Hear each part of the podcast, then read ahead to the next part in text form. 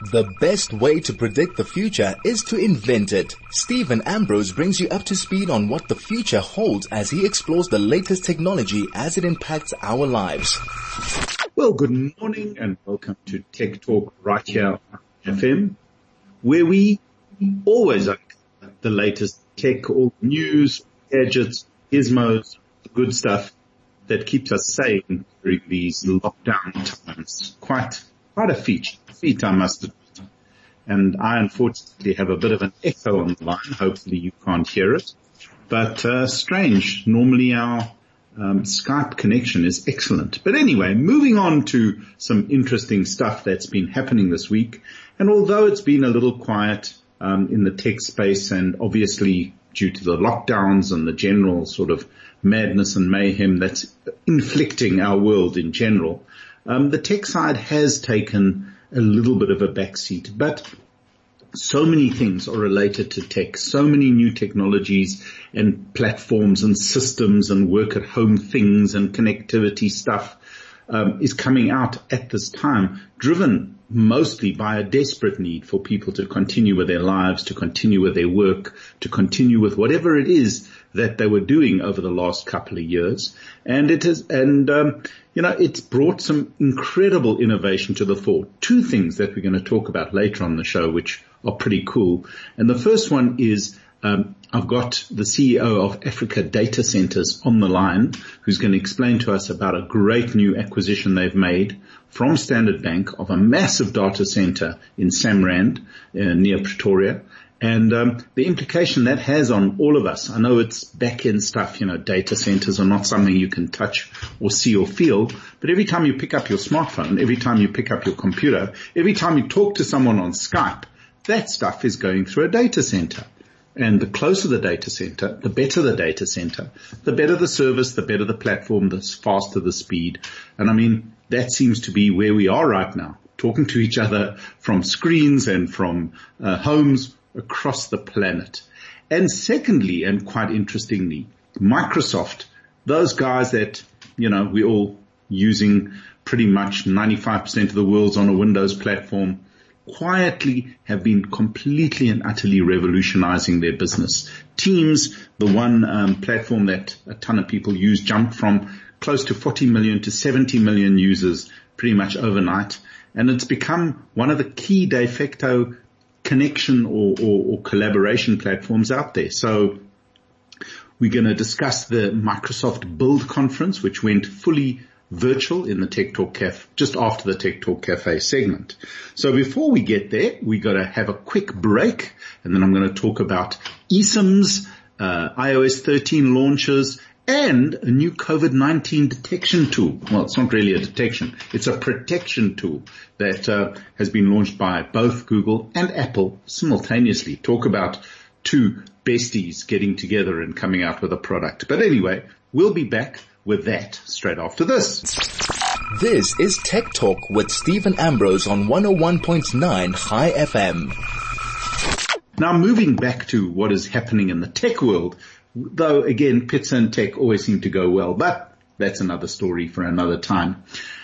Last week, and starting as of tomorrow live across the entire Vodacom network, is something that a lot of us, me personally and many others that I know, have been waiting for for a long time. eSIMs on your Apple Watch has finally, finally come to South Africa. Timing from a A cost point of view couldn't have been worse. Unfortunately, the cost of the new uh, Series three and Series five um, eSIM-enabled watches is high, starting at about eleven thousand rand and moving up to an obscene twenty thousand rand for a fully fledged stainless steel version. That being said, the rand is not where it used to be, but still, if you own one of those watches purchased elsewhere, won't mention that, or if you're looking to find a watch like a, such as one of the Apple Watches, Um, so that you can actually go for a run and not take your phone with you, or go for some sport during your three hour when you're locked out of lockdown. This is a brilliant, brilliant solution. So simply put, um, Vodacom have had their one number platform for a while. They've now linked the eSIM platform to that. And what you can do is you simply either purchase a new eSIM enabled watch, or if you have an eSIM enabled watch, in the watch app, you connect, you just say cellular, log into your Vodacom uh, account, and for the first three months it's free. Thereafter it is charged for, but you will automatically get the same number enabled on your watch. And when you leave your home, or when you, you, you leave your watch at home for whatever reason, your phone, your, your phone at home, your watch automatically switches on, and then you can make calls, receive calls, stream music.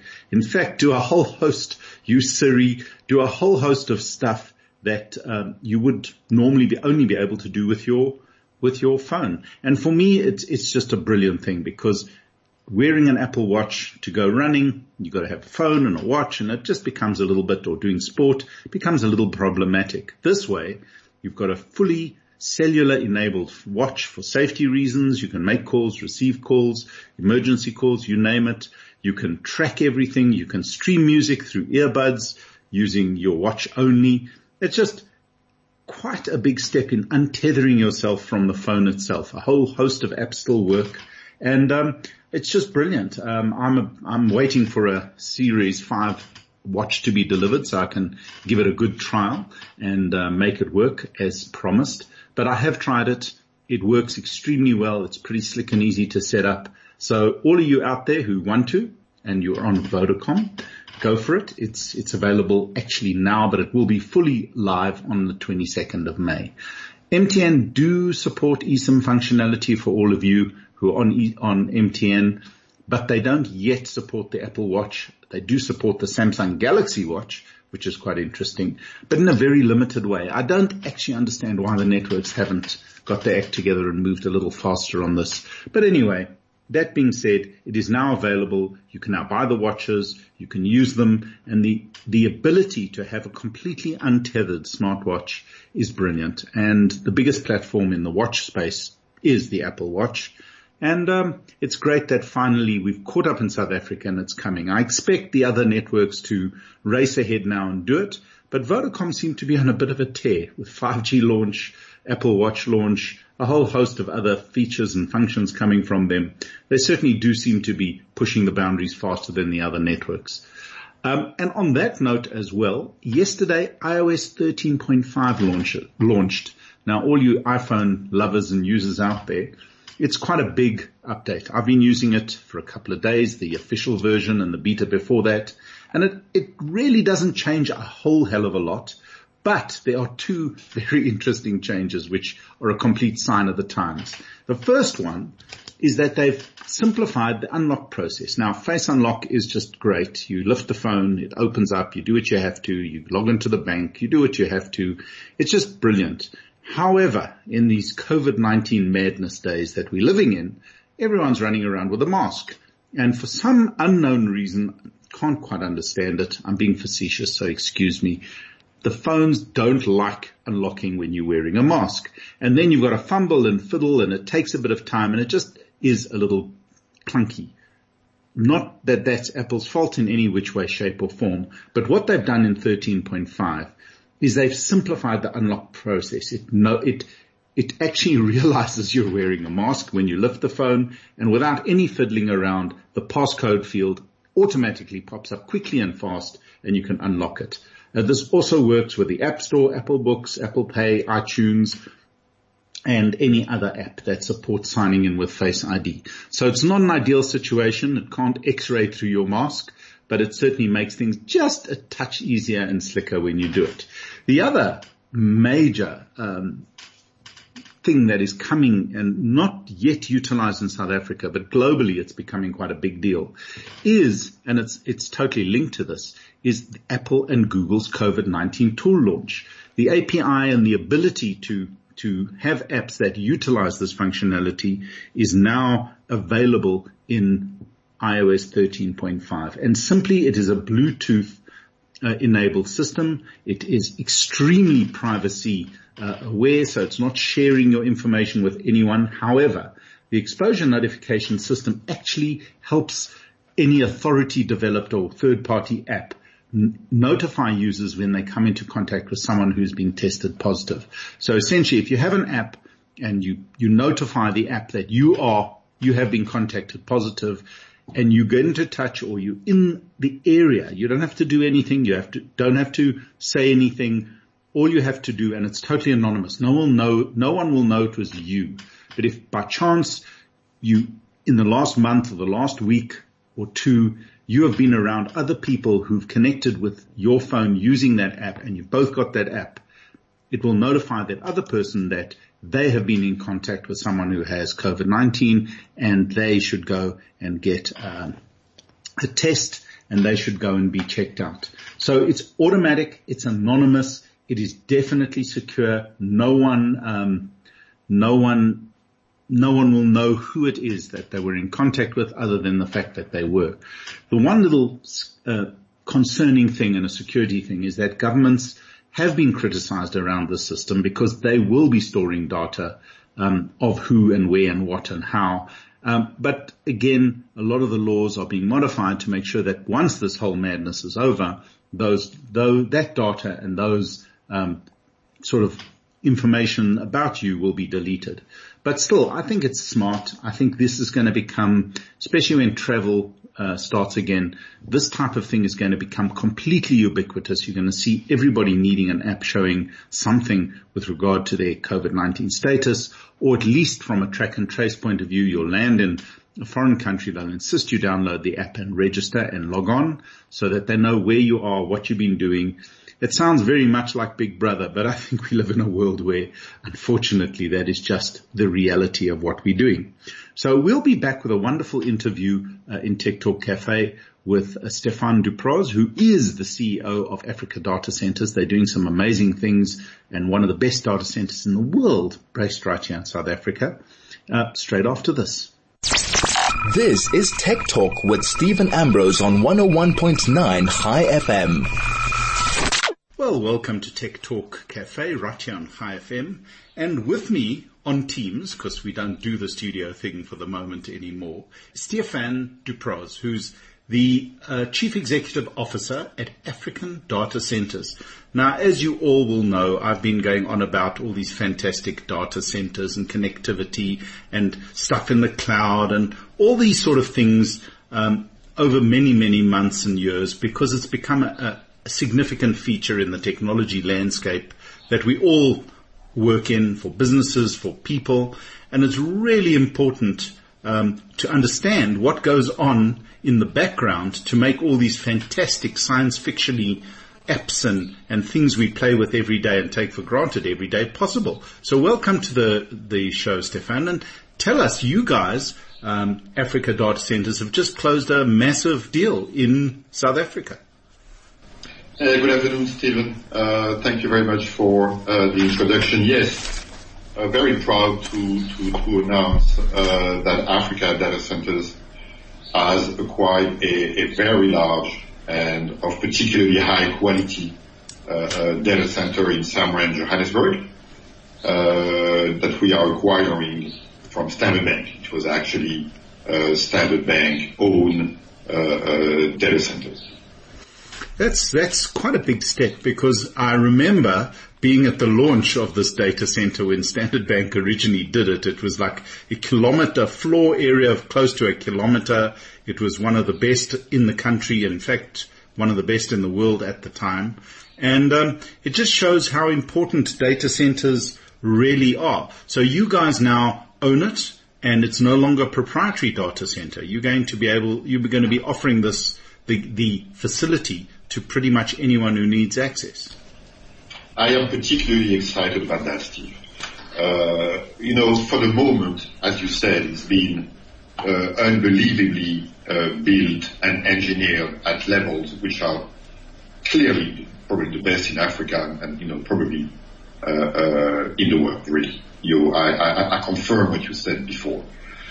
So what we are excited about is that what has currently, what, what, what has so far been, I, I, I like to call it a hidden gem, uh, that has been for the sole usage of its owner being uh, a Standard Bank, we are now going to open it.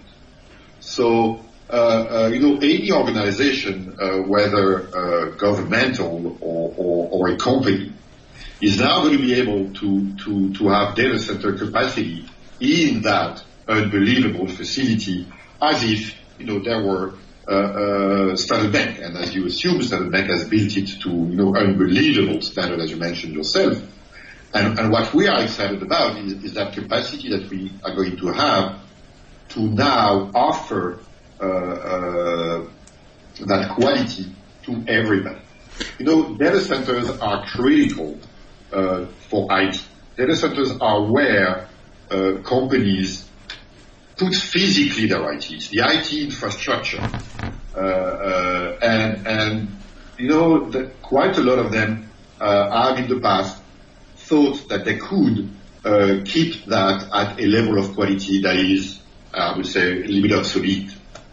And very clearly, uh, what happened recently, uh, you know, with everything related to COVID and the additional, incredibly additional use of online tools that we have all experienced, have clearly shown that I T assets were one of the key assets of any company. So what we are excited about is being able to assist uh, uh, companies into securing their I T uh, more now that they have understood that it is critical. And in fact, there's been a, a, an ongoing trend, certainly globally, but accelerating in South Africa over the last little while, to get rid of the data center or the server center in the basement and move that into large managed data centers such as your own and operate them through connectivity. So has that trend now start, spiked? Are you seeing a big uptake in the last little while, and do you expect that to continue? There are two things happening at the same time. The first thing is that I C T in general, and that is mainly through the leading global cloud operators, have now identified, uh, I'll be blunt on that one, mm. uh, Africa as a potential location to do good business, which has not always been the case before, up to the point where the big cloud operators are bringing that digital transformation, uh, have now come to Africa, and it started in South Africa. The fantastic news there is that not only have they started, but after a year or so, they are now doubling or actually tripling their capacity. So the demand is growing pretty much exponentially for their services. And so, so they are successful in selling their services. That's really interesting. So, so we, we, we are, data centers like Africa data centers do have that type of customership that they actually subsequently put at the disposal of their other customers in the same data center. So to answer your question, not only do we see now the world coming to Africa, but we also see in our data centers African enterprise and government and other service providers uh, wanting to come to our data centers because they can connect to those Uh, international uh, actors, and that creates a digital ecosystem, a digital hub, where uh, companies uh, globally and nationally will interact with each other, interconnect with each other, uh, creating unbelievable savings, creating unbelievable business opportunities uh, that uh, uh, you know everybody, every country in the continent uh, strives to see happen.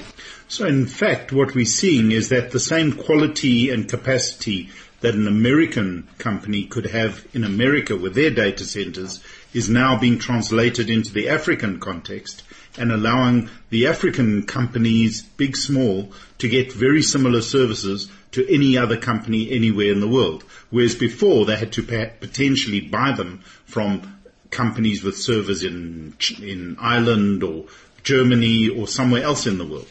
Stephen, you're absolutely right. Uh, uh, and, and actually one of the things that at Africa Data Centers we are really keen on seeing happening, and we are happy that it has started to happen, is we want to bring African data back to Africa. That's actually a big point. And I mean, there are a lot of laws now, such as the new Poppy Act, et cetera, that insist that certain data does not leave the country of its origin. So, so you know, what we have uh, done is, is that we, we, we have created A, a global company operating in Africa. So we have put a mix of, of those unbelievable and amazing African skills Uh, do not let anybody tell you that there is a lack of skills in Africa. That is just absolutely not true. Well, that's very interesting to hear, because there is a bit of a general feel that way. It's not the case. What what has not really uh, been the case so far is, is you know, I have been uh, building and operating data centers for twenty years. Nobody has done that in Africa because the industry of data centers doesn't have twenty years. So what we've done is that we've brought together people from Europe, from the U S, from uh, Asia, and we have mixed them uh, with our uh, uh, African teams uh, in South Africa, Kenya, Zimbabwe, Rwanda, and other countries where we are about to deploy as well, to mix skills and uh, uh, experience to be able to propose to both the highest uh, demanding uh, international customers and also the highest demanding national customers, uh, a, a level of quality that is very rare uh, everywhere, and, and obviously in particular in Africa, but not everybody can do that. And that is one of the reasons why we are so excited about uh, that new acquisition uh, on, in the Standard Bank facility, is, is that the, the quality of service, our unique quality of service uh, generated by this mix of experience and skills, we can now combine it to what is widely recognized as the best data center of the continent. And, and we, again, intend to offer that completely unique combination uh, to, to any organization conscious of the fact that I T infrastructure is now critical to their business. Well, it's not even the I T infrastructure, it's the access to the necessary infrastructure when and, when and as it's needed, rather than, you know, in the good old days you had to take months, if not years, to get upgrades and, and necessary changes to your data center. Now it's as simple as logging in and, and doing what it is that you need to do. But I mean, so you co-locating certain of these major suppliers in this data center, as well as utilizing other people's hardware. You mentioned that you also got physical hardware of clients in your data center where they can access their systems directly. Uh, you're absolutely right, Stephen. Uh, We are not a hoster. We are a data center company, meaning that what we do, and the only thing we do, but we do it at scale, know, because that's our only focus as a business, uh, is building and operating uh, uh, the the shell, if you wish, for our customers to bring their I T into our data center. So basically, uh, coming to an Africa data center does not mean that you have to modify everything. It's just that you put your hardware, your existing servers, in a place that is not only much more secure, because it's operated by people whose only purpose in life is to do that. So we go to bed thinking about that, and, and we wake up in the mornings thinking about that. Uh, and, and not only does that, but also, if your I T equipment leaves your basement, as you mentioned, Stephen, and goes into a professional uh, uh, data center, the amount of savings you're going to make uh, uh, in in terms of operating it and of connectivity is going to be uh, uh, just really significant.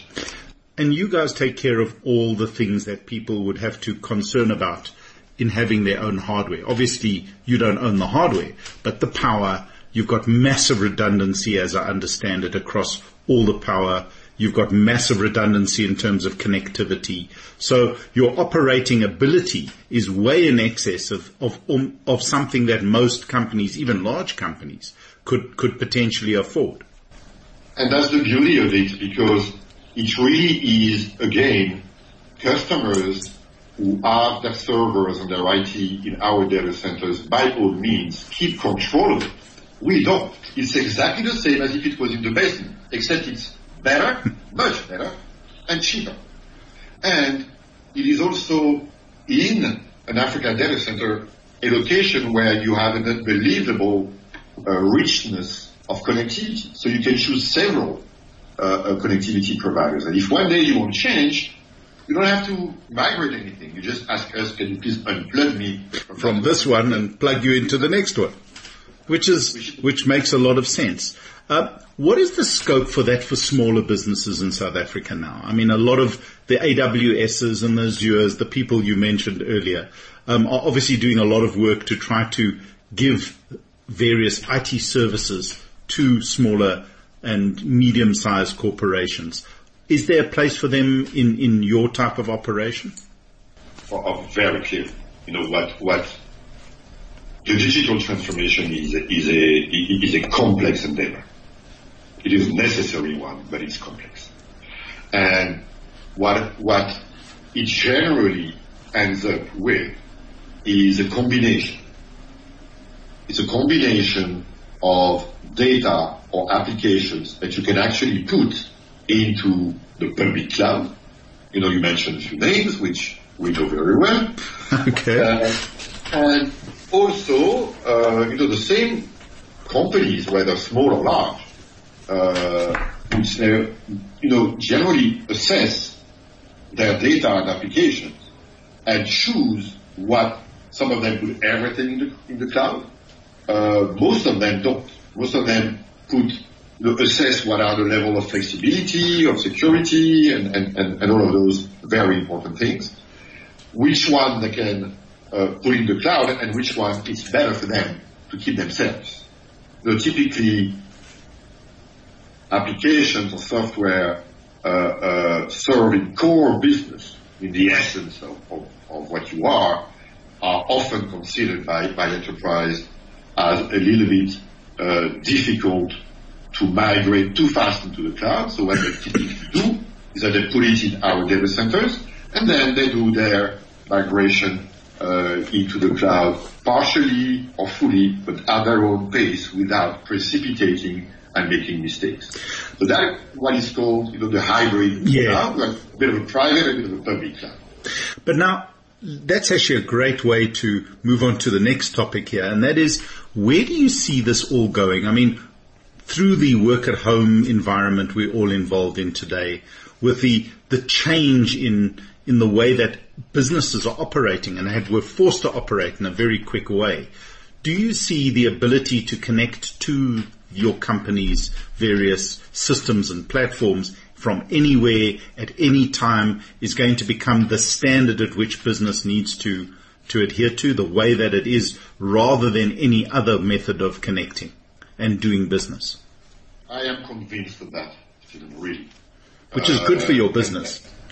Is whatever happens ends up being good for data centers, because that's where the, the whole digital life is, is happening, providing you are on the right positioning and providing a good service. But getting back to your question, yeah.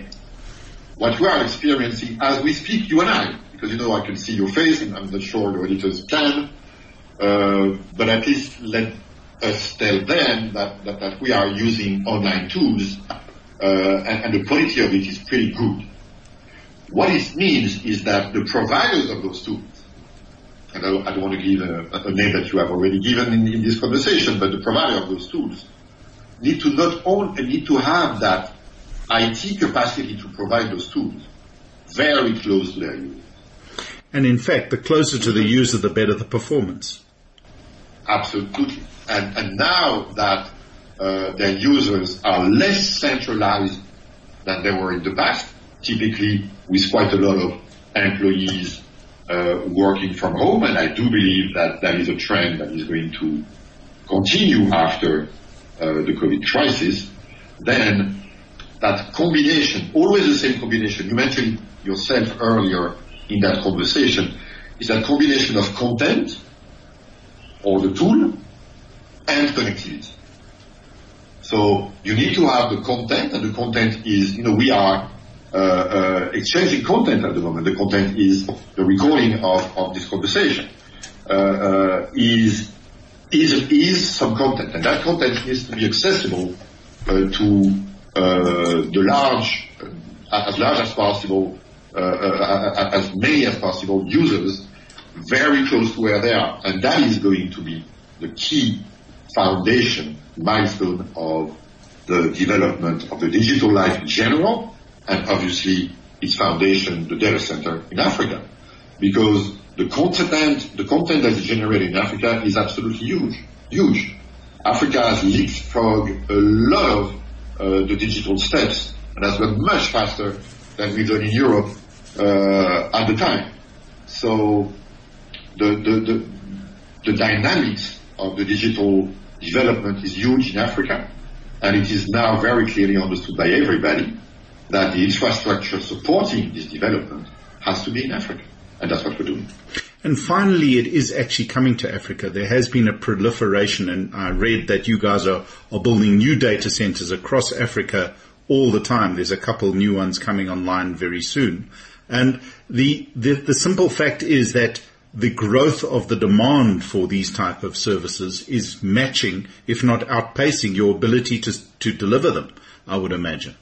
Uh, the demand is, is, is, is taking up, you know, enormously, and yes, we are trying to catch up with, with the demand. But again, what is important, if you want that whole thing to work properly, if we want that the trust in Africa's capacity to deliver those services properly, if you want that, you just really need not to precipitate and make sure that what you are building is up to the highest standards. And I am seeing quite a lot of the new data centers here and there across the continent that want to go too fast, and because they don't have the day-to-day relationship with, you know, those international customers, bringing that demand for level of quality, which we do every day. Uh, so, uh, yes, we are making sure that we are building the highest level of quality in order to secure uh, the digital development uh, in uh, in Africa, and that is, as I said, Uh, in, in, in South Africa, for the moment, South Africa, Kenya, uh, Rwanda, and Zimbabwe, and uh, we have announced uh, today, actually, that we were uh, coming to West Africa uh, with an immediate focus on Nigeria and Ghana, and uh, uh, quite a few others, uh, other countries, and key digital hubs that we want to build across uh, various other countries. So finally, the internet has finally arrived in Africa, and uh, we no longer have to be ashamed of our poor connectivity and our poor access to the various services that have been sort of taken for granted across most of the sort of more developed world, which is, is a brilliant thing. So thank you so much for joining us. I think this is a, a really good story, good story for South Africa, good story for Africa. And um the last thing that I just I forgot to mention is that, for the most part, you talked about bringing this closer to the consumer. But what's a simple, practical thing that we all do every day that would benefit from having a data center in Midrand rather, or not Midrand, but in uh, what? It's not Midrand. It's somewhere between Pretoria and Samrand. Samrand, that's right. It's just past Midrand. Um, what would the day-to-day benefit be for the average consumer of all these wonderful tech toys that we play with, having a data center so close to the major economic hub in South Africa?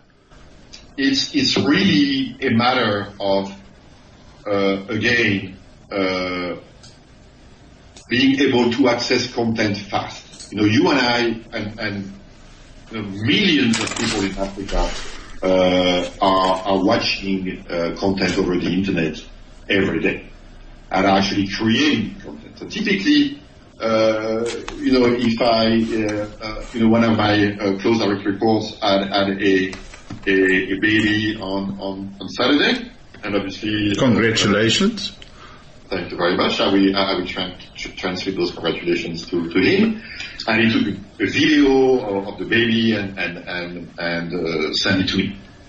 And if that video, when he uploads the video, goes to a server, say, in the U S A, and then I also have to go and get the video uh, in, in the U S A, and, and the latency is, is bad, then I'm not going to benefit from it as a person. And, and we've all experienced that, you know, if, if the video doesn't come within a couple of seconds, we just drop and, and, and forget about it, and we don't have the benefit of it.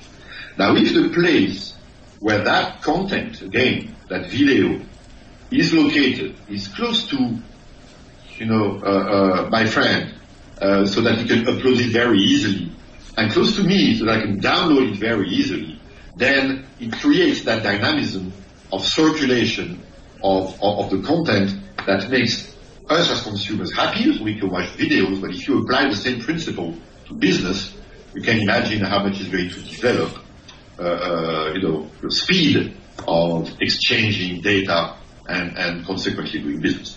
Brilliant. Well, thank you so much. I think that's that's actually really cool. So no longer when you push the enter button do you have to wait before you get an answer. It's pretty much instant. Well, thanks so much for joining us, and we'll watch the space and continue to watch videos, which will help those people that keep the videos at your data center. So thanks so much for joining us, and we'll watch and see how these things develop as they go ahead. Thank you very much, Stephen, and thank you. This is Tech Talk with Stephen Ambrose on one oh one point nine High F M. Well, welcome back. And now we're all data centered out in a big way. But it's it's a big deal. There's no question that having the internet close to us, having a data center right in our on our doorstep, so to speak, there are many, Cape Town, Joburg, all over the show, there are a whole lot of new data centers. And it's a big deal. It really does change the way we work, the speed at which we work, how quick and easy it is to stream our favorite Netflix content and whatever it else else that we do. And it, it's just a big deal. So now that we're all sanitized and ready for action, Microsoft had their their Build conference this week. Now, like all other physical conferences where geeks used to get together, apart, not only to enjoy the tech, but as well to, to congregate in places like San Francisco and Cupertino and places around the world, covid nineteen has certainly wrecked that industry no end. Nobody is going to conferences anywhere. And in fact, tech conferences all the way through to the end of twenty twenty have been cancelled.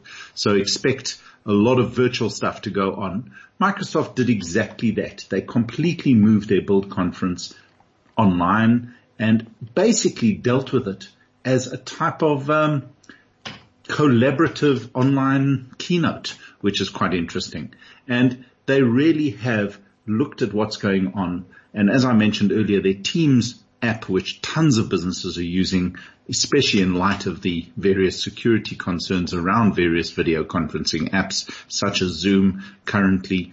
Though most Zoom, just as an anecdote, most Zoom breaches have been due to sheer stupidity of people setting them up, like tweeting the access codes to a Zoom conference and then wondering why weird people log on and play all sorts of strange videos or harass the people, because why not? You gave them access. Let them come and do what they please. So craziness. Anyway, back to uh, the Microsoft, te- uh, you know, Microsoft Build conference and Teams. Essentially, what is happening in a nutshell? I mean, I haven't got enough time to talk about the whole conference, but essentially, what has happened is that Microsoft are moving more and more of their particular products and systems and platforms into an online collaborative work environment, and they're bringing huge improvements to their um, their browser, which will again make things a lot easier. They're bringing a lot of changes to the Teams app. Now, Teams use, utilizes a ton of the technology, the Skype technology that you and I are talking on now. They are going to increase the number of people that can be seen on Teams at any point in time. And also what they're doing is making it far easier for professional broadcast people to take each single stream of Teams. Um, so if there are five people doing a video, they can take each one video, not all of them together. Right now, if you record it, you get all five and all the information. However, what you can do for broadcast versions and for higher quality stuff, you can now isolate each one of those streams into a separate video feed and connect them to various platforms going forward. But apart from that, the one, the coolest, coolest technology that was announced is something called Fluid Office Documents. Now, I'm not going to go into the whole technology of this, but we're all very used to using things like um, Office with Word and Excel and PowerPoint and all the usual stuff, which pretty much dominates both work, school, and, and, and our personal lives for a large extent. But what they're doing is decoupling the elements that we create from the basic underlying app. And this is so science fiction, yet scary. But essentially, if you create a spreadsheet or you create a chart or a to-do list or an agenda, those items will be entirely fluid across absolutely everything that you're doing. And they, I watched the demonstration of how they did this across all their online um, elements. It's not entirely ready yet for offline apps like uh, Excel or Word. But essentially, if you create a little element, that little element can be dragged and dropped, collaborated on. Up to one hundred people can work on it at the same time, um, and then reused across any platform. So no more will there be a file. No more will you have to open up an app to deal with something. You simply create, you simply start typing into a, a little element, and that element becomes, has all the features of Word or everything that you need, and you can simply drag and drop it and move it anywhere you want and use it anywhere you want and collaborate on it with up to one hundred team members or other people. So pretty science fiction-y, and it actually heads or gives an indication of where we're going in the whole technology space. Now, unfortunately, I have to quickly break for a, um, an ad break, and then I'll be back with a couple of last thoughts and last tech, little tech elements of the day um, straight after this. This is Tech Talk with Stephen Ambrose on one oh one point nine High F M. Now back to a quick wrap-up, because I can see our time has absolutely flown today, but a quick wrap-up of what is happening with regard to the whole um, Microsoft Fluid thing. Uh, it's it's just, I was so cha- I was so impressed with the the thinking behind the tech that the whole Fluid framework is going to implement. And it's just the best, the best way to describe it so that it makes sense to the average user is that what they've done is they've turned certain elements that you use day to day, every day, into a type of Lego blocks of Office content that is live on the web.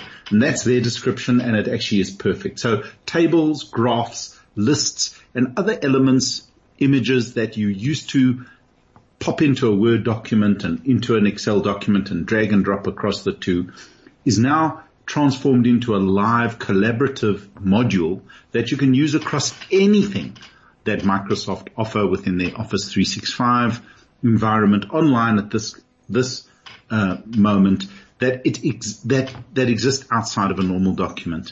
And I know that might not sound like a lot right now, but think about Uh, a to-do list for a group collaborating online. And the thinking goes deeper than this. Essentially, they've been working on this for eighteen months, but the timing now is perfect.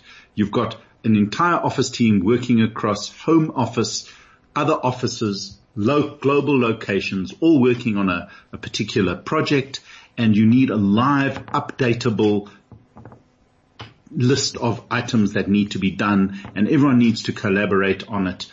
Right now, it was a matter of doing something in Excel, moving it across, taking it in Word, sending emails and sharing and doing all sorts of things. So essentially, we're talking about a type of Google Docs collaborative element on steroids that essentially, as it grows and as it transforms, will change the nature. No longer will you keep a file. You'll link a project and all its elements to a Teams group. The Teams group will work with it, and the final output will be shared and collaborated, collaborated across everybody. And it actually really does change the way that we work and the things that we do. So some amazing stuff. There's some really interesting stuff coming to Windows. Windows is getting a, a little bit of a revamp. There's going to be a new start menu. There's going to be a whole lot of other ways of working on your desktop or your laptop or your tablet. And all of these things are coming in the next couple of months from Microsoft. So if you're interested, go and have a look at Microsoft dot com, look for their Build conference, and have a look at some of the deeply geeky stuff that they're coming up with. But all of it will ultimately transform into you, what you and I and everybody actually deals with on a day-to-day basis. Now, moving on to my last two little apps that I really want to talk about this week, because there are so many new things coming in that space. Again, all smartphone based. But Nedbank, most unsurpri- most surprisingly, have just launched a new app. They call it a super app called Avo. Now, really, really something I wasn't expecting, and something that comes sort of left field. But essentially what a super app is, is a, in old, in old days used to call them portals, but it's a simple um, app that combines online shopping, all sorts of essential services and financial products into a, a single platform. So you can get online groceries. They've partnered with OneCart. Now, if you've never tried OneCart, that's actually a very interesting thing. Very simple. You go online, you onto OneCart, you download the app, you order what you want to do, and someone shoots out, does the shopping for you, and brings it to your door. You don't have to leave your home, and off you go. So have a look at this one. It's called Avo. You can download it from uh, from the various app stores. There's digital home entertainment. You can buy airtime and electricity. And what's clever is you can get points, points that you can use to redeem on other things. And the benefit really is in this day and age, especially, for example, with P P E, there have been so many scams and problems. So this is a great way to get curated, honest and trustworthy uh, recommendations from a, an institution like Nedbank, which are a trusted institution. And on that note, I'm afraid our time has come. It's time to end this. Listen in next week. I'll have some more interesting news, views, and interviews. This is Stephen Ambrose for Tech Talk right here on High F M.